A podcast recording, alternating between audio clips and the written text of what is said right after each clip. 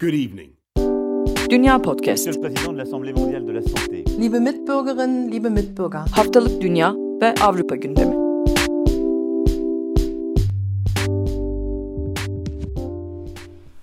Dünya Podcast'tan herkese merhaba. Ben Seda Karatabanoğlu. Nida Dinçtürk ve Akın Art'la birlikte Avrupa'nın gündemini aktardığımız yeni bir programla karşınızdayız. Bu hafta İngiltere'de çok yoğun bir gündem var. Ee, birkaç gün önce Başbakan Boris Johnson'ın baş danışmanı istifa etti. Kendisi hem salgın döneminde hem de Brexit döneminde öne çıkan bir isimdi. Ee, yani bu haftanın yıldızı İngiltere ve dolaylı olarak Nida Dinçtürk diyebiliriz. Çok fazla uzatmadan söz sana bırakıyorum. Ben de o zaman direkt bu iştah açıcı haberle yani iştah açıcı demem tabii çok doğru değil. Avuçlarımızı okşadığımız bir haber. İştah açıcı demem yani tabii şöyle Boris Johnson politikasının karşıtı olanlar için iştah açıcı Ee, ama diğer taraftan İngiltere'nin bulunduğu pozisyonda sarsıcı bir ha- haberdi bu. Geçtiğimiz Cuma günü Johnson'ın baş danışmanı Dominic Cummings görevden ayrıldı ve aslında kendisi Johnson'ın beyni olarak anılıyordu. Öyle ki işte geçtiğimiz yıl bu zamanlarda gerçekleşen erken seçimde e, Johnson hükümetinin iktidar olmasında çok önemli bir payı var. Bir o kadar da Brexit'in gerçekleşebilmesi için çok kilit bir isimdi e, Dominic Cummings. Kendisine aynı zamanda Seda'nın da az önce değindiği gibi salgındaki bir skandalla anımsamak mümkün. Yaz aylarının başında İngiltere'de ulusal karantina henüz devam ederken kuralları delerek kilometrelerce yol kat etmişti başdanışman. O zaman çocukları büyük anne ve büyük babalarının yanında Londra'nın dışında bir kentteydi ve çocuklarını görmek için bu yolculuğu yaptığını söyledi. Ancak kuralların oldukça sıkı olduğu dönemde ve e, iktidar ağzıyla insanlara sürekli evde kalmaları yönünde çağrıların yapıldığı bir dönemde bu kadar önemli bir ismin böyle bir hamlede bulunması çok büyük tepkiyle karşılanmıştı. İnsanlar öyleyse biz neden sevdiklerimizi haftalardır göremiyoruz diye Cummings'e doğrudan tepkilerini dile getirdiler. Hatta Boris Johnson'ın o dönem yaptığı basın açıklaması sırasında da sesler yükselmişti ve e, çok ciddi istifa çağrıları yapılmasına rağmen Cummings geri adım atmadı, istifa etmedi. Bu aslında birazcık da Cummings'in şimdi neden yolları ayırdığına dair önemli bir işaret. Çünkü e, bu ayrılığa zemin hazırlayan en önemli detaylardan biri salgın sırasında Johnson hükümetinin yaşadığı iletişim kazaları hatta iletişimsizlikler denilebilir. Sanırım bir önceki bölümde de anlatmıştım. İngiltere'de ilan edilen ikinci karantina aslında basına sızdırılarak hükümetin takviminden daha erken bir tarihte açıklanmak zorunda kaldı. Hatta bunun açıklanacağı basın toplantısının saati bile sağlıklı şekilde duyurulamamıştı. Bu salgın tablosuna baktığımızda yaşanan en küçük iletişim kazalarından biri diyebiliriz. Ee, az önce anlattığım Cummings'in zaten kuralları deldiğinin ortaya çıkması bir skandaldı. Diğer taraftan bilim kurulunun önemli isimlerinden Mr. Lockdown diye andığımız bilim adamının sevgilisiyle buluştuğunun ortaya çıkması bir skandaldı. Boris Johnson'ın Temmuz ayında çok iddialı bir şekilde İngiltere'de ikinci bir karantinanın olmayacağını söylemesi atılmış büyük bir geri adım ve salgının en, en başından beri konuştuğumuz sürü bağışıklığı fikrinden vazgeçmek gibi bir skandallar silsilesi diyebiliriz. Peki bunun Cummings'le ne alakası var? Aslında Cummings ve kabinede kendisinin müttefiki olarak anılan iletişim danışmanı, iletişim direktörü Lee Kane birlikte görevlerinden azledildiler. Ve hatta bir söylentiye göre Lee Kane'in terfi alması söz konusuyken Boris Johnson'ın nişanlısı ve aynı zamanda da iletişim uzmanı olan Kerry Simmons bu az önce tarif ettiğim kazalarla dolu iletişim stratejisine dikkat çekerek aslında Lee Kane'in bir terfi almasının oldukça kötü bir fikir olduğunu, işleri giderek çıkmaz hale getireceğini, daha kötü noktaya getireceğini söyleyerek yani bunlar tabii ki açıktan söylenildiği iddia edilen ifadeler değil ama bir tür çalışması gibi belki tarif etmek mümkün olabilir. Lee Kane'in ve dolaylı olarak da Dominic Cummings'in aslında e, görevlerinden ayrılmaları için düğmeye basılmış olduğu söyleniyor. E, sonuç olarak da geçtiğimiz cuma günü başbakan e, ikiliyle yaptığı toplantıda memnuniyetsizliğini dile getirdi ve e, ayrılık böylece gerçekleşti diye biliniyor. Dünya Bülten'de de paylaşacağız. E, Dominic Cummings'in Downing Street Number 10'den ayrılışına dair bir görüntü var. Onun ayrılığı böyle biraz kötü bir ayrılık herhalde gibi bir izlenim yaratsa da sonrasında Boris Johnson'ın yaptığı açıklamalarda aslında iyi niyetli bir ayrılık olduğunu ve ikiliyle ilişkilerinin iyi tutulduğunu, sonuç olarak görevde ayrıldılar ancak bunu kişisel bir husumete döndürmeksizin tikleri yönünde ılımlı açıklamalarda bulundu. Tabii Cummings'in yakın dönem İngiltere politik tarihine bıraktığı izler unutulmayacak. E, çünkü hem Johnson'ın erken seçimle iktidarı kazanabilmesi, Brexit'teki istikrarı, e, bütün ertelemelere rağmen en sonunda Brexit'in gerçekleşebilmesi Cummings'in sayesinde. Bu nedenle de aslında çok iyi anılmayacak bir karakter olduğu düşünülüyor. Ancak tüm bunların yanında Brexit sonrası İngiltere'nin bilim ve teknolojinin merkezi haline gelebilmesi için sarf ettiği büyük büyük çabalar var. Bu yolda döşediği gerçekten sağlam taşlar olduğu biliniyor. Evet, salgın politikasıyla beraber ve Brexit'le beraber gerçekten ciddi bir yarık oluştursa bile belki de Brexit sonrasında İngiltere'nin ekonomik olarak toparlanabilmesi için doğru bir hamle yapmış olabilir. E, doğru bir miras, iyi bir miras bırakmış olabilir diye de konuşuluyor. Yani böyle aslında iki taraftan da yorum aktarmaya çalıştım Cummings'in ayrılığıyla alakalı. Bununla beraber bu haftanın aslında en dikkat çekici haberlerinden birisi hatta biraz da satır arasında kaldığını düşünüyorum ben İngiltere gündeminde. İşçi Partisi hükümeti e, çevrim içi ortamlardaki aşı karşıtı haberlerin engellenmesi için e, çok hızlıca bir yasayla bu buna bir düzenleme getirilmesi yönünde uyardı. E, şöyle ki aslında birçoğunuzun da bildiğini tahmin ediyorum. Son yıllarda dünyada aşı karşıtlığı hastalığı koronavirüsten bağımsız olarak zaten çok yükselmişti. Hatta biz bu yılın başında Soner Yalçın'ın kitabıyla Türkiye'de bunu böyle uzun uzadıya da tartışmak durumunda kaldık. Tabii şimdi bu aşı karşıtlığı koronavirüs aşısıyla beraber hedef olarak koronavirüsü, koronavirüs aşısını koyuyor karşısına. Bu oldukça tehlikeli bulunan bir yaklaşım. İngiltere tarafında da, dünyanın geri kalanında da benzer tepkiler olduğunu tahmin ediyorum. Nitekim sosyal medya organlarında bu anlamda yayılabilecek her türlü içeriğin oldukça tehlikeli olduğuna dikkat çekti İşçi Partisi bir kez daha. Oysa ki daha e, önceki hafta aslında hükümet e, sosyal medya şirketleri Facebook, Twitter ve Google gibi e, platformlarla bu tür içeriklerin engelleneceğine, bunlarla ilgili şikayetlere çok hızlıca dönüleceğine ve bu tür içeriklerden kar elde edilmeyeceğine dair büyük bir taahhüt almıştı. İşçi Partisi ise bu iyi bir gelişme ancak gerektiği kadar hızlı hareket etmiyorsunuz. Buna acilen yasal bir düzenleme gerekiyor diyerek sesini yükseltmiş oldu. Burada şunu da not etmek önemli olabilir. 2019'da Birleşik Krallık Dünya Sağlık Örgütü tarafından belirlenen kızamıksız rahatsızlık statüsünü kaybetmiş aşı karşıtlığı yüzünden. Ve çocuklar için aşı kapsamına giren 13 hastalığın tümü için aşılanma oranlarında da belirgin bir düşüş kaydedilmiş. Bu detayları göz önünde bulundurduğumuzda e, işte biraz sonra Akın'ın da anlatacağı üzere koronavirüs aşısı yola çıktığında İngiltere'de nasıl bir tabloyla karşılaşacağız? Bilmiyoruz. İşçi Partisi'nin bu uyarısı e, gerçekten işe yarayacak mı? Bunu ilerleyen günlerde hatta belki de önümüzdeki yıl boyunca göreceğiz. Bu aşılama meselesinden bahsetmişken gündemin son haberini de aktarayım. İngiltere'de çok uzun süredir aslında daha yani aşıya ilişkin bu kadar büyük bir gelişme bile yokken aşı sıralaması tartışılıyordu. Ee, özellikle öncelikle sağlık çalışanlarının aşılanması konuşuluyordu. Diğer taraftan da yaşlı nüfusunun yüksek olduğu bir ülke olması nedeniyle bu kategorinin nasıl belirleneceği merak konusuydu. Bu hafta aslında henüz taslak diyebileceğimiz bir kategorizasyon yapıldı ve 11 e, e, kategori belirlendi. En üstte aslında sağlık ve sosyal bakım çalışanları e, ve e, onların yanında Covid-19'a maruz kalma riski en yüksek olan kişiler bunlar da aslında şunlar oluyor. Yaşlı bakım evlerinde çalışan e, kişiler e, öncelikle onların aşılanması gerektiği bildirildi. İkinci kategoride 80 yaş ve üstü ve geri kalan tüm e, sosyal bakım çalışanları. Peşinden 75 yaş ve üstü,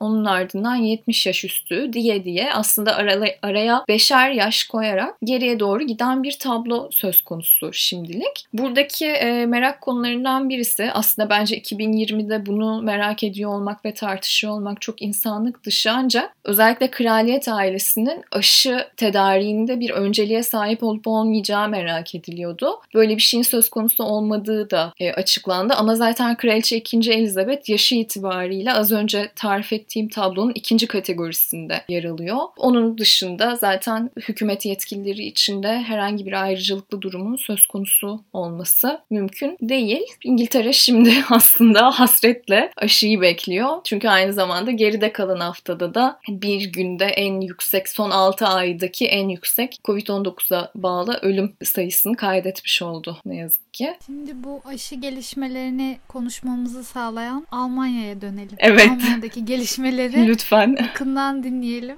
E, Ben kısaca aktarmaya çalışayım. Yani dinleyenlerin çoğu büyük ihtimalle takip etmişlerdir zaten. Uğur Şahin ve Özlem Türeci isimlerine de aşina olmuşlardır diye tahmin ediyorum. Alman BioNTech firmasıyla ABD'li ilaç devi Pfizer'ın ortaklığında yürütülen aşı çalışması 3.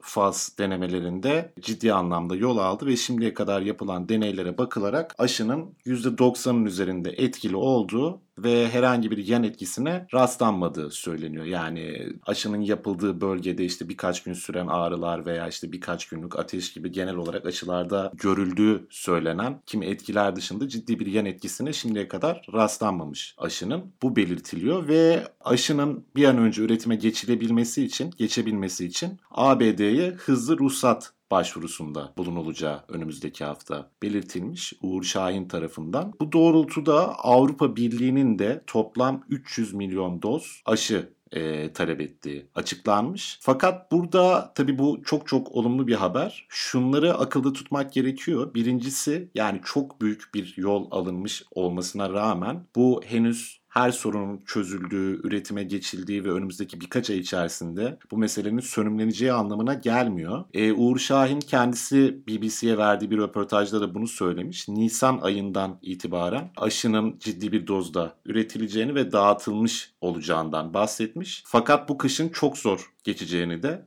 e, kendisi de belirtmiş. Almanya'da da benzer tepkiler var. E, Başbakan Angela Merkel de e, aşı gelişmelerinin son derece pozitif olduğunu belirtmiş. Ancak pandemi bizi bütün kış meşgul edecek ifadesini kullanmış ve aşının etkisinin özellikle kış aylarında toplam vaka artışına ciddi bir etkisi olmayacağını belirtmiş. Yani bu kışta dişimizi sıkmak zorunda kalacağız. Aşı en kısa zamanda ruhsatı alsa bile hem üretilmesi hem dağıtılması bir zaman alacağı için Avrupa için söylüyorum bunu. Türkiye için de benzer bir durum muhtemelen söz konusu olacaktır. E, bunu akılda tutmak gerekiyor bir yandan. E, öte yandan şunu da belki konuşmak gerekir. E, birkaç tane Türkçe basında daha az yer alan bilgiyi de e, aktarmak açısından. Şimdi şunu hepiniz görmüşsünüzdür. Bir yandan Türkiye'dekiler işte Türkler korona aşısı buldu diye gurur duydular. Bu tarz söylemler çok fazla vardı. Bir yandan Almanya'da işte Alman altyapısının, eğitim altyapısının insanları nereye taşıyabildiği üzerinden bir gurur duyma durumu vardı. Yani ben kendi adıma bunların ikisinin de bir yere kadar anlamlı bir yerden sonra anlamlı olmadığını düşünüyorum. Onu belirtmek istiyorum. Şöyle bir anekdot var. Onu belirtmiş olayım. Ne dediğim belki daha iyi anlaşılır. Şimdi Uğur Şahin çocuk yaşlarında Almanya'ya gelip Almanya'da okumuş bir işçi ailesinin çocuğu. Almanya'da üniversiteye gidecek öğrenciyle büyük ihtimalle gidemeyecek öğrenci çok daha erken yaşlarda belli oluyor. Yani bizde de Anadolu Lisesi vesaire falan var ama birçok farklı lise grubundan üniversiteye gitmek mümkün olabiliyor sonradan işte dersleriniz ayrı bir konsantrasyon gösterirseniz vesaire. Fakat Almanya'da Gymnasium ve Hauptschule denilen iki lise tipi var ve Hauptschule'den üniversiteye gitmek çok çok zor. Yani imkansız değil sanırım fakat çok çok düşük bir ihtimal. Cimnazyumda büyük oranda sizin üniversiteye gitmenizi sağlayacak lise tipi. Şimdi Uğur Şahin liseye geçeceği zaman öğretmeni göçmen bir çocuk olan Uğur Şahin'in Hauptschule'ye gitmesinin daha doğru bir tercih olduğunu söylemiş. Alman bir komşularının ısrarı ve araya girmesiyle Uğur Şahin cimnazyuma gidebilmiş. Şimdi bu durum yaşanmamış olsaydı Uğur Şahin Hauptschule'den çıkan pek çok insan gibi büyük ihtimalle ya araba tamircisi olarak bugün hayatına devam ediyor olurdu ya tesisatçı vesaire olarak belki berber olarak hayatına devam ediyor olurdu. Ve bu Almanya'da özellikle göçmen çocukların çok çok sık yaşadığı bir sorun. Uğur Şahin'in yani bu engelle karşılaşacakken bunu aşıp ardından böyle bir başarı yakalamış olması bu açıdan bence çok olumlu. Yani şu söylenebilir. Bu durumun Almanya başta olmak üzere Avrupa'daki ırkçılara tabiri caizse kapak olduğundan bahsetmek mümkün. Fakat tek başına Alman sisteminin başarısı demek bahsettiğim sebeplerle çok mümkün değil. Elbette ki buradaki eğitim altyapısı, bilime ayrılan bütçenin fazlalığı vesaire bilimin daha hızlı ilerleyebilmesini, bu tarz noktalara gelebilmesini sağlıyor. Fakat göçmen Komşuculuk kazanmış aslında. evet fakat göçmen çocuklar açısından da böyle dezavantajlar olduğunu hala söylemek mümkün. Yani Türkiye'nin gurur duyması da zaten yani bu Almanya'da doğmuş büyümüş iki insan ve Almanya'nın olanaklarıyla önlerindeki engellere rağmen buraya gelmiş iki insan oldukları için de e, çok da mantıklı bence değil. Yani biz yine gurur duyalım. Ayrı mesele. Fakat meseleyi doğru kavramak istiyorsak bu bahsettiğim şeyleri de göz önünde bulundurmak bence hepimiz açısından daha makul bir durum olur. E, bir başka pandemi haberi daha var. Aşı her ne Bakın- kadar Tabii. Yeni bir konuya geçmeden önce ben de şunu eklemek istiyorum son söylediğine. Tabii. Ee, şimdi aşıyı bulan e, Türkiye asıllı iki insandan bahsediyoruz. E, burada aslında göçmenler üzerinde de ben bir ayrımcılığa yol açacağını düşünüyorum. Çünkü eğer göçmenler nitelikli ise ülkeler bunları kabul etsin ve yarattığı sanat, bilim gibi sonuçlardan tüm insanlık yararlansın. Ama savaştan kaçan ve bir bahsettiğin gibi bir araba tamircisi, düz bir işçi ya da bir marangozu e, Avrupa ülkeleri kabul etmesine gelebilir. Yani aslında göçmenleri nitelikli ve niteliksiz olarak ayırabilir bir noktada. Dünyada göç algısı çok değişmişken diye düşünüyorum. Ya ben de böyle bir tehlike görüyorum bunu Avrupa bakımından. Ha, tabii yani bunu ırkçı bir takım çevreler senin dediğin gibi ayrışmalara yorabilir. Bu mümkün ama onların da aklında bulundurması gereken şey şu. Bu insanların annelerinin babalarının Almanya'ya işçi olarak, konuk işçi olarak geldiği, nitelikli iş Evet. gücü olarak şeyden emin değilim. Özlem Şahin'in ailesinden emin değilim. Fakat E, doktormuş Özlem, Özlem e, Türecin. Türecin Aha. ailesi de babası doktormuş. E, annesinin mesleğini hı. Hatırlamıyorum. E, doktor olarak fakat aha, göçmüşler Uğur Şahin'in işçi çocuğu olduğunu örneğin belirtmek gerekiyor. Yani zaten böyle bir ayrıma gitmek insani olarak, ahlaki olarak Hayır, zaten ben doğru Avrupa'daki değil. ırkçılar Aha. bakımından söylüyorum. E, Ha yok yok tabii tabii. göçmenlere Ee, bakışını e, değiştirebilir. Ya zaten belli nasıl baktıkları da. Ha ha tabii tabii yok şu kastım Avrupalılar açısından söylüyorum ben de zaten. Ya böyle bir ayrıma gitmenin ahlaki olarak doğru olmadığını zaten biliyoruz da Evet. pragmatik olarak baktığınızda dahi Elbet. böyle sonuçlar doğurabiliyor. Göçmen politikası do- ki Almanya için de ben doğru göçmen politikası izledikleri gibi bir şey söyleyemem. Yarım yamalak da olsa bir göçmen politikası tutturabildiğiniz zaman böyle faydaları da olabiliyor en azından onu göstermesi açısından olumlu bir örnek diyebiliriz belki. Evet. Öbür gündeme geçeyim mi? Var mı sizin şey Yok. yapmak istediğiniz? Benim ekleyecek bir şeyim yok. Geçebilirsin istersen. Yine öbür gündem dedim ama yine Covid ile alakalı bir gündemimiz var. Tahmin edebileceğiniz gibi. Şimdi Almanya Öğretmenler Birliği bir açıklama yapmış. Okullarda Covid-19 salgınının çok ciddi vakalara yol açmaya başladığını, ciddi rakamlara ulaştığını söylemiş. Şu ana kadar 300 bin öğrenci ve 30 bin öğretmen karantina altına alınmış. Yani kendilerini karantinaya almışlar. Semptom gösterdikleri veya pozitif olarak test edildikleri için. E, Almanya'da okul çağında 10.6 milyon çocuk yaşadığını da söyleyeyim. Oradan bu rakamın ne kadar büyük bir rakam olduğunu tahmin edebilirsiniz. Fakat okulların kapanması ne Almanya'da yaşayanların ne de siyasetçilerin çok da istemediği bir şey açıkçası. Bunu belirtmek gerekiyor. Deutschland Trend'in bir anketine göre Almanların %86'sı okulların kapanmasına karşı. Öte yandan Öğretmenler Sendikası'nın yaptığı açıklamada önlemlerin önlemlerin sıklaştırılmasına ve belki standartize edilmesi gerektiğine dair belli açıklamalar vardı. Yani okullarda ciddi bir pandemi artışının sürdüğünü özellikle söylemek mümkün. Bununla ilgili tartışmaları Almanya özelinde önümüzdeki haftalarda da büyük ihtimalle göreceğiz. Onu da belirtmiş olalım. Bir diğer gündem geçen haftada aslında bir miktar bahsettiğimiz daha öncesinde de Fransa üzerinden konuştuğumuz Almanya'da ülkücülerin yasaklanması konusu. Bununla ilgili bir gelişme var. E, Deutsche Welle Türkçe'nin bir haberi vardı bununla ilgili. Belli kaynaklara ulaşarak öğrendikleri bir takım bilgiler ışığında biz de şunu öğrenmiş olduk. Daha önce Sol Parti ve Yeşiller tarafından dile getirilen ülkücü hareketin yasaklanması teklifi koalisyon partileri olan SPD yani Sosyal Demokrat Parti ve CDU yani Hristiyan Demokrat Parti tarafından da meclise sunulacakmış. Bu taslağın, bu teklifin perşembe günü meclise sunulması bekleniyormuş koalisyon ortakları tarafından. Bunun da önemli bir gelişme olduğunu belirtmiş olalım. Tabii ki teklif tek başına yetmeyecek. İçişleri Bakanlığı'nın bu konuyla ilgili bir karar alması gerekecek vesaire. Fakat atılmış oldukça önemli bir adım olacak ve daha önceki programda da belirttiğimiz gibi gibi soyut bir ülkücü hareket yasaklanmasının ötesinde somut kurumlarıyla, muhataplarıyla ülkücü hareketin yasaklanmasına dönük adımlar atılacak büyük ihtimalle. Bu yönde bir karar alınırsa. Bu kararı alırken bu kararı sunan siyasetçilerin ülke ocaklarının ve MHP'nin özellikle Erdoğan'ın bir kolu gibi çalıştığını da vurguladıklarını belirtelim. Yani bir yandan ırkçı bir örgütlenme olduğunu belirtiyorlar. Bununla kalmayıp Türkiye hükümetinin Almanya'da, Almanya'daki muhalif çevrelere ülkücüleri bir koz olarak kullandığından da bahsediliyor. Bunu da belirtmiş olalım. Almanya'nın gündemi yoğundu. Fakat bu hafta için seçtiğimiz şimdilik bu kadar olsun. Almanya açısından. Evet artık Fransa'yı dinleyelim Seda. Kaçtın kaçtın ama Fransa'da da anlatacağın evet. çok şey olduğunu biliyoruz. Evet biz Fransa'da yani yine böyle müthiş Covid e, günlük Covid vakalarına maruz kalıyoruz her gün. E, bugün 15 Kasım, bir önceki gün 14 Kasım'da son 24 saat içinde kaydedilen Covid-19 vakası 32.095'te.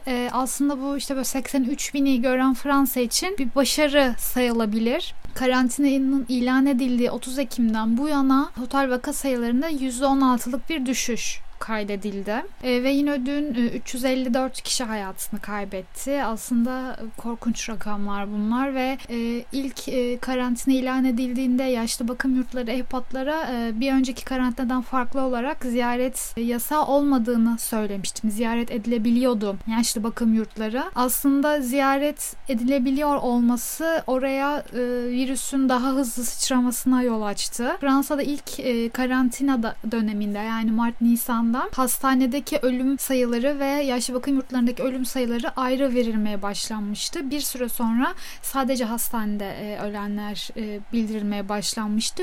Bu birkaç günde de böyle bir şey şahit oluyoruz. Bazen sadece hastane ölümleri basına yansıyor. Bazen her ikisi yansıyor. Hem yaşlı bakım yurdu hem hastane basına yansıdığında ortaya korkunç bir sayı çıkıyor. 30 Ekim'de başladı ve 15 günü geride bıraktık e, karantinada. Perşembe günü Fransa Başbakanı Castex bir açıklama yaptı. Normalde 30 Ekim ve 1 Aralık arası sürmesi planlanıyordu karantinanın ve önümüzdeki 15 gün boyunca hayatımızda herhangi bir değişiklik olmayacak dedi. 1 Aralık e, sonrası içinde aslında e, barlar, restoranlar ve spor salonları kapalı kalacak. Seyahat etmek için tekrar e, sertifika kullanacağız dedi. Ya aslında bir Aralık'ta karantinanın bitmeyeceği e, yorumuna sonucuna neden oldu bu. Tabii ki birçok Avrupa ülkesi gibi Fransa'da e, bu ikinci karantinayı Noel tatilinde e, biraz daha rahat geçirmek için uygulamaya koymuştu. Yine başbakan buna değindi. E, Noel'de gevşemeyi sağlamak istiyoruz. Ancak yine de 31 Aralık'ta büyük partiler düzenlemeye hayal etmeyin. E, zaten yoğun bakımdaki hasta sayısı artarsa daha yeni önlemler almak zorunda kalacağız dedi. Geçen hafta aktardığım gibi lise öğrencileri eylemdeydi. Yeterli sağlık protokolünün uygulanmadığı ve tehlikede riskte olduklarını söyleyerek okulların kapanması gerektiğini söylemişlerdi. Castex eğitime devam edeceklerini edeceğini söyledi. Herhangi bir e, okulu kapatmadı. Yani kreş, ilkokul, ortaokul ve liselerde eğitimi hala devam ediliyor. Tabii ki aşıya dair de bir gelişme var. Senin de anlattığın gibi Nida Fransa'da da bir e, çok belirgin bir aşı karşıtlığı var ve bu aşı karşıtlığı aslında Covid-19 aşısı bulunduğunda da aşı olmamaya varıyor bunun sonu. Yani şöyle aslında tabii ki aşı karşıtlığı aşı olmamaktır ama Ipsos araştırma şirketinin Fransa dahil 15 ülkede bir araştırma yapıyor. Bu 15 ülkenin toplamında %52 e, yani araştırmaya katılan yetişkinlerin %52'si aşı piyasaya çıktıktan sonra ilk 3 ay içinde aşı olabileceğini söylüyor. %22'si ise hemen aşı olacağını söylüyor. Fransa geneline bakıldığında Fransızların sadece %12 de hemen aşı olacağını söylüyor. %38'i kısa süre içinde olabileceğini, %54'ü ise yıl içinde aşı olabileceğini, bunun için bir acelesi olmadığını söylüyor. Bu sayının bu kadar düşük çıkmasının sebebi yani aşıya karşı isteksizliğin bu kadar yüksek olması. %54 çünkü e, yarısı neredeyse ülkenin yarısından fazlası. Fransa'da aşı zorunlu olsun tartışmalarını beraberinde getirdi. Zaten Fransa sağlık konusunda so, yani sosyal bir devlet ve bunun içine sağlık da giriyor. Birçok e, işleminiz, tedaviniz devlet tarafından karşılanıyor. Sosyal bir devlette aşının da zorunlu olması gerektiği tartışmaları var. Çünkü bir noktadan sonra e, küresel bir salgındayız ve bunun bireylerin kararına bırakılamayacağı düşünülüyor. Fransa'nın aslında son gündemi de aktaracağım son gündemi uzun yıllardır Fransa'nın gündemini meşgul eden bir gelişme. Eski Fransız Cumhurbaşkanı Nicolas Sarkozy'nin 2007 Cumhurbaşkanlığı seçimlerinde Libya'dan, e, Libya'nın o dönemki lideri Muammar Kaddafi'den para aldığı iddiaları ortaya çıkmıştı ve o 2013 yılından beri Sarkozy e, seçimde yolsuzlukla elde ettiği bir parayı kullanması sonucu hakkında dava açılmıştı. Bu açılan davaya davada önemli bir gelişme 2016 yılında kaydedilmişti. Daha önce de aktarmıştım Mediapart diye bir internet sitesi var Fransa'da. Çok e, güçlü gündeme yön veren bir site. Lübnan asıllı Fransız iş adamı Ziyad Takiyettin 2016 yılında Mediapart'a bir demeç veriyor ve içinde 5 milyon euro bulunan 5 çantayı Libya'dan getirerek Sarkozy'ye verdiğini söylemişti. E, tabii ki bu gelişme Sarkozy hakkındaki yolsuzluk davası yeni bir boyut kazandırmıştı. Yeni gelişme de aslında bunu yalanlayan bir gelişme. Takiyettin 11 Kasım çarşamba günü e, Fransa'da bir televizyon kanalına katılıyor. Bu televizyon kanalda Macron iktidarına yakınlığıyla bilinen bir kanal aslında. Bu programda e, söylediği 2016 yılında medya para verdiği demeci değiştirerek Sarkozy'nin hiçbir şekilde Muammar Kaddafi'den para almadığını, seçimi e, oradan aldığı parayla finanse etmediğini söylüyor. Hemen ardından tabii ki Sarkozy'ye e, söz hakkı doğdu. E, net bir şekilde e, Sarkozy işte yıllardır söylüyorum benim sonuçta artık suçsuzluğum kanıtlandı ve aslında Takiyet'in hakkında yalan beyandan ve karalamadan dava açacağını söyledi. Ancak Takiyettin e, çok net bir şekilde yüksek sesle ve net bir şekilde söylüyorum. Sarkozy başkanlık kampanyası için hiçbir şekilde fon sağlamadı dedi. Aslında bunun bu kadar kriz olmasının sebebi de Fransız yasaları. Fransız yasalarında yurt içi ve yurt dışı dahil 21 milyon euroya kadar yardım alabiliyorsunuz. Sarkozy'nin Libya'dan aldığı paranın 50 milyona 50 milyon euroya vardığından bahsediliyor. Aslında tutarı aştığı için bunun bir yasa dışı fon olduğu ıı, söyleniyordu. Fransız yasalarına aykırı olduğu için söylüyordu. Sarkozy son dönemde zaten işte siyasete dönecek misiniz, dönmeyecek misiniz gibi Fransa gündemini ara ara meşgul eden de e, bir figür. Gelişmeler ne olacak? Taket'in hakkında yargı kendiliğinden e, harekete geçecek mi yoksa Sarkozy'nin açtığı karalama davasından ne sonuç çıkacak bilmiyoruz. Henüz gelişmeler böyle. Gene oldukça yoğunmuş aslında Seda. Ben bitirmeden bir şey sormak istiyorum size arkadaşlar. Uğur Şahin e, aşıyla beraber aslında e, salgının yani daha doğrusu e, hayatın önümüzdeki kış itibariyle tamamen normale döneceğini söylemiş ya. Siz ne düşünüyorsunuz? Kendi bulunduğunuz ülkelerde sizce mümkün mü?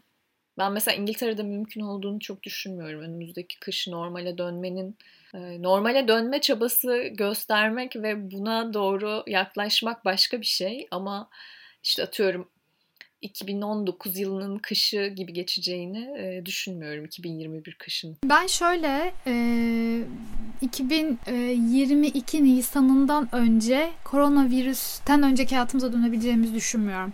Yani 2021'in de tamamen salgınla geçeceğini ve 2022'nin belki ilk çeyreğinde yani belki aşılanmalar e, büyük oranda tamamlanır, maske zorunluluğu kalkar, kalabalık ortamlarda sosyal mesafeyi korumamıza gerek kalmaz.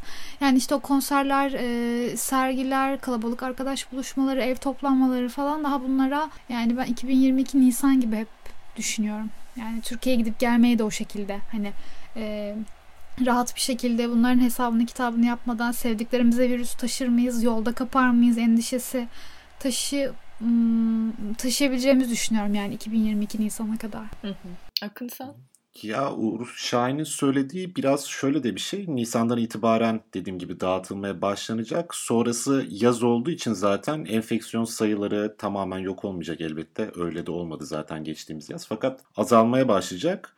Sonrasında kışa zaten büyük oranda üretilmiş olduğu için belli risk gruplarından çıkıp daha genel bir aşılamaya da gidileceği için düzelmeye başlayacağı yönünde. Fakat aşı büyük ihtimalle her yıl yapılması gereken vesaire bir şey olacak. Yani şey bana çok gerçekçi, çok e, nasıl denir fantastik gelmiyor olabilir. Yani önümüzdeki kış Almanya'nın normale dönebileceğini ben düşünüyorum. Fakat normal derken neyi kastettiğimiz evet. tabii burada önemli. Yani maskesiz sokağa çıkmak, konserlere gitmek, maçları izleyebilmek vesaire ise bu herhalde olabilir. Yani bunu daha bilimsel olarak değerlendirecek kişilere sormak lazım. Fakat şunun yorumunu biz de yapabiliriz diye tahmin ediyorum. E, bunun bir takım psikolojik etkileri ve finansal etkileri, bir sürü insan işsiz kaldığı, bir takım planlar, kısıtlamalara gitmek zorunda kaldı, izole olarak yaşadı vesaire. Maskeleri çıkarsak bile bence de bu pandeminin etkilerini bir süre daha üzerimizde herhalde taşıyacağız. Hem belli refleksler oluşmuş olacak artık pandemiden kalan.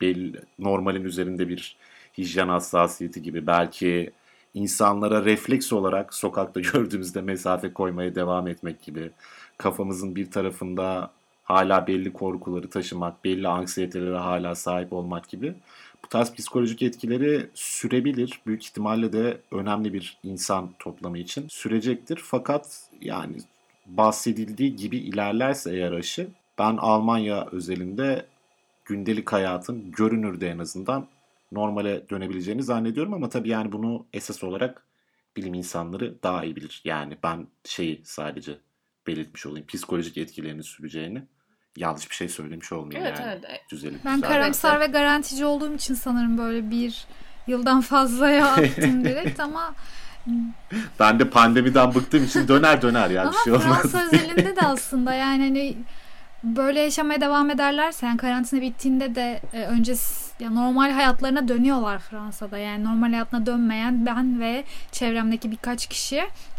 O yüzden e, çok net bir şekilde hani herkes aşılanmadan ya da işte bir ilacı bir tedavisi çok net bir şey bulunmadan Fransa'da çok düzeleceğini düşünmüyorum. Yani şu şunları görüyorum ben. İki kişi buluşuyor yolda bir yerde. Maskelerini çıkarıp öpüşüp maskelerini takıyorlar. ya şimdi hani bunu İngiltere'de bile yapmıyorlar. Bunu yapıyorlar ve böyle görünce hani ya gerçekten böyle nutku tutuluyor insanın hani öpme ya hani arkadaşını öpme oturmuşsun tamam dışarıda buluşuyorsun bir şeyler içiyorsun falan bunun kültürlerinde çok önemli bir yer bunu anlıyorum bunu eleştirmiyorum ama öpüşmek zorunda değilsin sevgini böyle gösterme ama Sedacığım sen Güney Fransa'dasın. Belki de biraz bununla alakalı. bir de üç kere öpüşüyoruz yani evet, burada. Evet. Ona...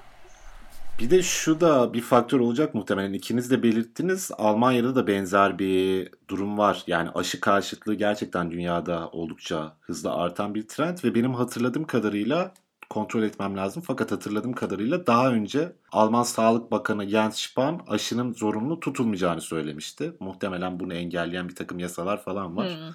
Yani bu tarz sorunlarla da karşılaşmamız muhtemelen söz konusu olacak. Aşı bulunduktan sonra dağıtıma ve insanlar aşılanmaya başladıktan sonra büyük ihtimalle biz bu aşı karşıtlığını dünyanın pek çok bölgesinde tartışıyor olacağız. Günde yüzlerce insan ölüyor maske karşı eylem yapılıyor yani her Evet ben de aynı ben de aslında aynı sebeplerden dolayı normale dönmenin de yani aslında sosyal bir etki nedeniyle çok gerçekçi bulmadığımı söyledim bu öngörüyü.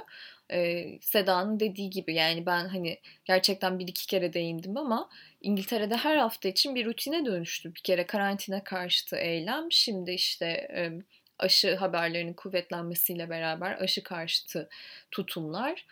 E, o yüzden bunlar sürecek ve evet önümüzdeki dönemde e, aşıda kimin öncelikli olduğunu tartışırken bir de aşı olmayı reddedenleri e, tartışmaya başlayacağız.